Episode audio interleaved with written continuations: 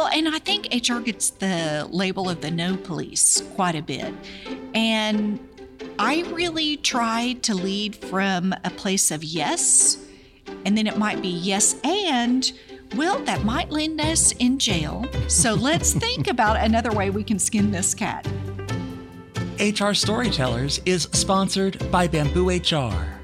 Bamboo HR is easy to use HR software that helps your employees know they can count on you. Whether it's through on time, every time payroll or asking for unflinchingly authentic feedback. Welcome to the HR Storyteller podcast series from the Society for Human Resource Management. I'm your host, Tony Lee, head of content here at SHRM. Thank you for joining us. Our HR Storyteller podcasts feature practitioners and thought leaders in human resources sharing stories about why they love HR, what motivates them, and what's moved them in their careers. Today, we're joined by Heidi Hartman. Heidi has more than 20 years of experience working in HR in a, the energy sector, in architecture, and she is an active volunteer with SHRM, Oklahoma. Uh, welcome. We're really happy to have you here, Heidi. Thanks, Tony. I am excited to visit with you today. Well, thank you. So let's start off. You've got a little story to share about how you got into HR. I do. So I just kind of fell into HR. I had finished my bachelor's degree, political science and history, and I had worked in DC and the political climate had changed. And so my party affiliation, my person was no longer there. And I thought, well, crap, what am I going to do? So I worked retail, what I call retail hell, for about 10 years and managed a staff of 30 and had a great time, but burned out pretty fast. It was a lot of hours. Um, ended up in Tyler, Texas, of all places. And then decided to head back home to Tulsa area and thought, what am I going to do? And decided, um, went to a career counselor and they said, you know, I think looking at uh, social work might be something that you would be interested in. And I got into a great master's program that was organizational dynamics. And you could do one of two tracks. One was around the social work aspect, the other one was more around organizational development and organizational dynamics. And I just fell in love and had a blast. And as part of this, we had to do an internship. And I thought, oh, sheesh kebab, what am I going to do? What I ended up doing was getting an internship through uh, Citgo Petroleum, which was one of the big energy companies in Tulsa that moved to Houston not too long ago. And started as an intern there, and y'all, I just fell in love. It was a hand in glove fit. And when I found, the more I found out about HR, it was like, wait, this is a job. It is so much fun. And had a variety of stuff that I did. And I think that is one of the reasons why I love HR so much is that every single day is different and you could have a plan of what you're going to do and it is totally shot by five minutes into the day. There's an investigation that you need to do, or new benefits plan that you need to roll out. And so it was just the variety and the connection in working with employees and really focusing on what works for the organization as well as what works for employees. And just that liaison role was amazing. And I have had the great fortune while I was in the corporate arena to really just be a huge sponge and try out some different roles and then also focus on just learning as much as I could and going to great sessions that they would send us to or bring in folks that we got to learn from. And I just got this love of learning. And as part of my HR journey, I also got involved with my local chapter and started as a volunteer just on some committees ended up coming on the board was board president of our mega chapter in tulsa TAHRA the tulsa area human resources association. And then as part of that onto the state board went into a district director role and served four of our 12 chapters and then got into director elect and now director. And then we'll be handing the baton off for our incoming director next year. And it has been such an amazing ride and not one that I planned at all. And it's just been an incredible journey. Yeah, gosh, that is wonderful. All right, so I've got to start. How many people do you know make this kind of transition? They don't know that HR is really for them, and then they kind of discover it. It, it seems like a common story, right? Yes, I Tony, I think it is a very common story. We had this conversation at our board meeting a couple times ago that we had it, and it was really funny. It was more than half of us didn't realize HR was a career. Mm-hmm. And thinking about how many facets of HR there are that you can go into. I mean, if you are super analytical, you can go into the compensation mm-hmm. side or looking at analytics and the data that HR can bring for decision making, benefits, employer relations, just the gamut. I really was drawn to the more generalist role mm-hmm. because it was a little bit of all of that, and I could tap into those so subject matter experts mm-hmm. and just really soak in and have them help the clients that I supported and was able to just be that conduit in between the two. Yeah. So you said you spent some time in retail before you mm-hmm. came into what skills did you pick up there that transferred into HR? That is a great question, Tony. I think leading the I was head of a store for both the Gap and the Limited through that 10 years. And it was really those leadership qualities that I admired in others that I tried to emulate and taking care of the staff and thinking about the culture that you wanted to build within the store and helping those employees grow and develop them and when you see something in somebody that then you can cultivate and then they grow and go on to bigger and better things that to me was just a huge gift that I was able to translate not only in the retail space, but really focusing in on the HR um, roles that I've had as well. Yeah. So the energy sector is a lot different than retail. it is. It is. But you know, there's a lot of commonalities. Really? You know, when you think about you're trying to help the organization be successful and you're in charge of managing the employees to make that happen, mm-hmm. bringing the right ones in, finding the right fit, helping build an amazing culture, one that is fair in compensation, that is fair in benefits, and that people really understand what the values are of mm-hmm. that organization. And I always like to say, you know, I think that every single organization has different values.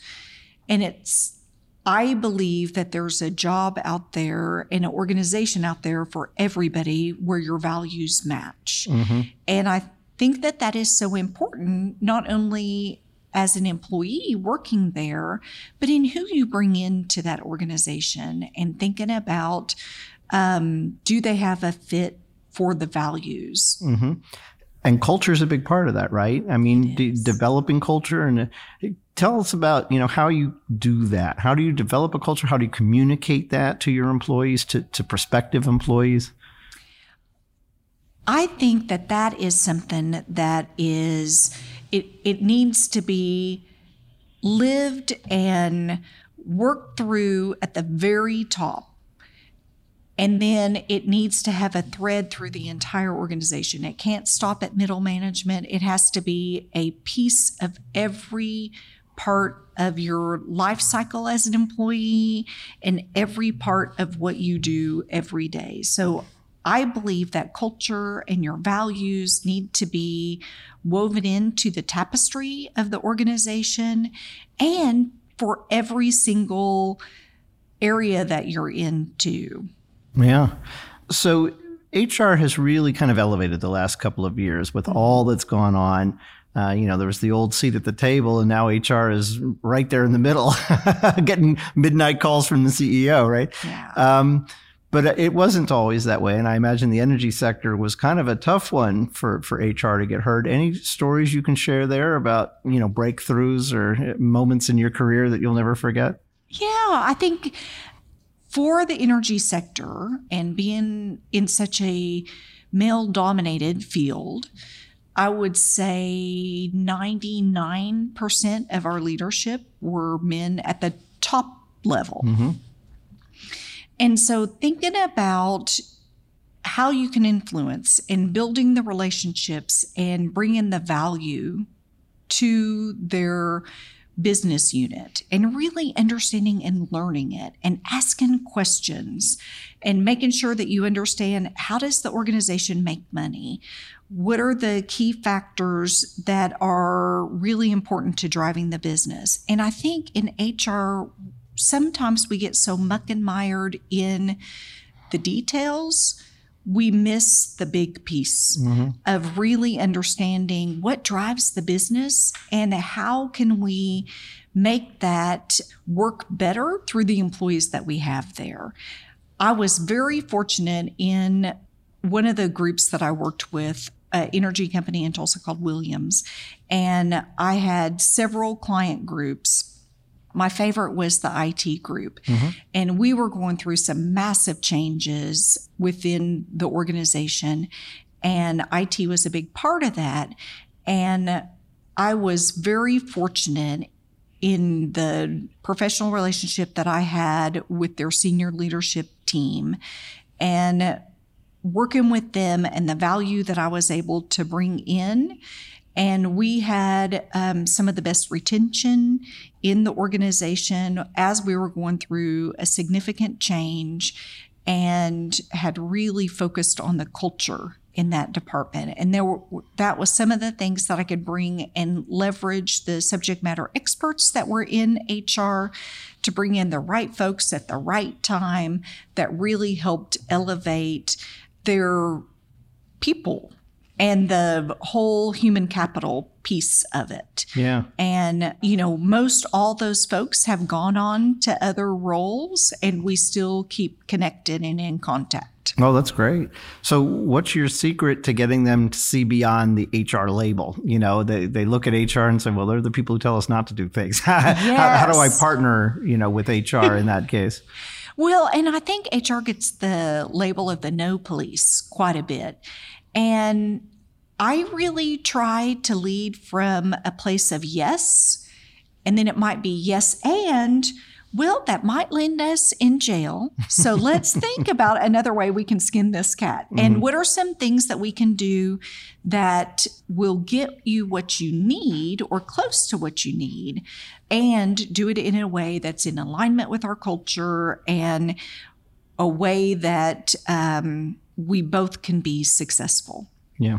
And have a, I don't know how I do this, but I have an ability to work with folks and they trust me pretty quickly. I don't have a lot of agendas and I truly am there for their success. And I think HR intends that as well. Sometimes we may not come across that way. So just being open and authentic and vulnerable and saying, okay, well, let's figure out a way to get this done. Yeah. So let's let's change subjects a little bit. You're a very active volunteer, uh, yes. which obviously you've gotten a lot of satisfaction from, or you wouldn't still be doing it the way that you're doing it.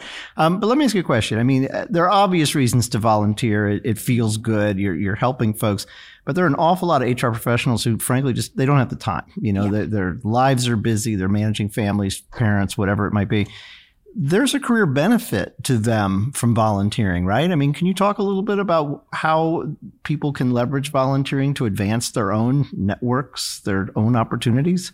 You bet. I I can't imagine not volunteering. It has been so incredibly rewarding for me through my path and it has helped connect me with amazing people. And the thing that I love so much about HR is that we are so open to help each other. Mm-hmm. So it's like, you know, good grief and gravy. I have no idea. We've got this situation. Let me tell you about it. Can you give me some advice? And we're here to help each other. You know, here's a vendor that has been great. Mm-hmm. Here's a solution that we utilize. Let me share my policy with you. And the friendships and connections have been amazing. I think from a career development standpoint, the mentors and the advisors that you get, and yes, it is some work. And I will not lie to y'all, being a director is like a second job. Mm-hmm. And, you know, we are all busy. We all have a lot going on, right? Taking care of kids, elder care, all the stuff as well as working and just trying to keep it all together. But you can volunteer really at any level, starting in at a committee and getting to know folks. And you find what fits for you and what you like. Mm-hmm. And then just see what happens and what connections you make when you put yourself out there. And maybe it's even something that you've never done before, but you're thinking, hmm, I probably need to develop my business acumen, or maybe I want to be a treasurer because that's something that I need development for. Mm-hmm. There is just a plethora of opportunities, but the true value comes in the connections. And the relationships that you develop and the people that you get to help that then in turn help you as well. Yeah. I mean, I, have been to so many chapter meetings where, oh my gosh, who are you? Come here. I yes. want to know you. I want to help you. Yeah. It's, it's amazing. Although I, I do love your comment about the vendor piece because I actually saw an example very recently of an HR person who had the opportunity to talk about a specific, you know, vendor's services with like an analyst, someone who looks at vendor services and then with another HR professional who actually used that. And that's who they wanted to talk to. They didn't yes. want to hear it from the analyst. They wanted to hear it from the person who actually went through the experience, right? Yeah. It, it makes a huge difference when you know somebody who's gone through that and has had success with it and can speak to the relationship that they follow through and all the kind of good stuff. You know, it's funny you say that there's a group that I've gotten a certification from, and I was going to say hello to them. I haven't seen them in a while. And um, there were people coming up and are like, Well, do you work here? And I said, No, I just believe in this product and it is amazing. And, you know, here are the things how it has helped the clients that I support. Mm-hmm. And I think it's just incredible. And, you know, if you're looking for this, this is a great group to visit with. Yeah. Heidi Hartman, this has been great. Thank you so much for sharing your insights. We really appreciate that. I want to say that if you want to hear all of our HR Storyteller podcasts, please visit our website at shrm.org slash podcast. Thank you so much for listening. HR Storytellers is sponsored by Bamboo HR. Bamboo HR is HR software that lets you hear your employees' stories, how they're performing how they're growing, and how they're working together to accomplish a shared vision. Its intuitive design helps connect everyone in your organization and build trust, whether it's through on time, every time payroll, or asking employees for unflinchingly authentic feedback. Start hearing your employees' stories with a free demo. Visit bamboohr.com slash storytellers to learn more.